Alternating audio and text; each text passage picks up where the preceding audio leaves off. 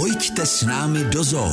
Keďže včera bol štedrý deň a väčšina z nás mala na tanieri kapra, tak by sme sa dneska mohli rozprávať o rybách. Ja som vybrala Piaraktusa plodožravého. No máš pravdu, že jeden z platných českých názvů této ryby je skutečně Piaraktus. Ale já bych raději používal jméno Piranha plodožrava. Pod tímto názvem si totiž každý člověk dovede představit, jak ta ryba přibližně vypadá a že bude příbuzná těm dravým piraňám. Piranha plodožravá, i ta mnohem známější a nechválně proslulá piranha obecná, jsou opravdu blízce příbuzné ryby. Ta plodožrava, o které si dnes budeme povídat, je však mnohem, mnohem větší. Dorůstá do délky až 90 cm a může dosahovat hmotnosti až 25 kg.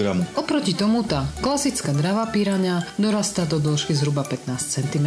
Pre oba druhy piraní je typicky taký diskovitý tvar tela. Oba dva druhy majú veľmi silné zuby, každá ich však využíva na niečo iné. Zuby té plodožravé piraně jsou skutečně monstrózní. Jsou obrovitánské až 5 cm dlouhé, nejsou příliš ostré, mají spíš takový kuželovitý tvar a dospělé piraně používají i k různých ořechů. Rozhodně se však nedá říct, že by pirania plodožravá byla pouhým vegetariánem. Rostlinná potrava, jako je různé spadané ovoce anebo ořechy, sice tvoří velkou část jejího jídelníčku, ale nepohodne ani jinými rybami, zdechlinami a jakýmikoliv menšími zvířaty. Ak si hovoríte, ako sa taká piráňa dostane k orechom, tak je to veľmi jednoduché. Piráňu by sme našli v Južnej Amerike v povodí riek Orinoco a Amazonka, no a tieto sa v období dažďov rozlievajú do okolitých lesov. A takéto vzniknuté kanály piráne využívajú a tým pádom sa dostanú aj k potrave, ktorú bežne v rieke nenajdu. O týchto rybách by sme mohli doslova povedať, že sú to veľkí žrúti. Obdobie dažďov, ktoré je pre nich obdobím hojností, využívajú k tomu, aby sa najedli čo najviac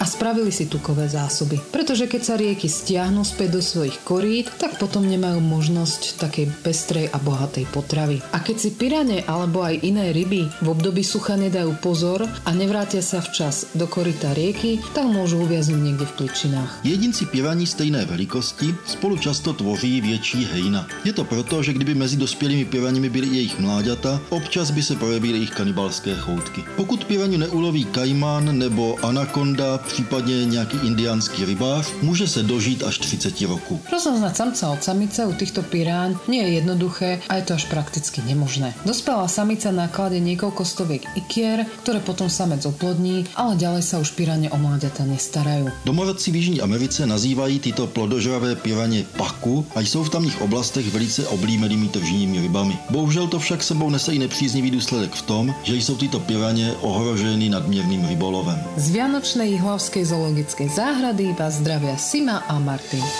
Pojďte s námi do zoo každou neděli po 11. hodině. Český rozhlas Vysočina. Žijeme tu s vámi.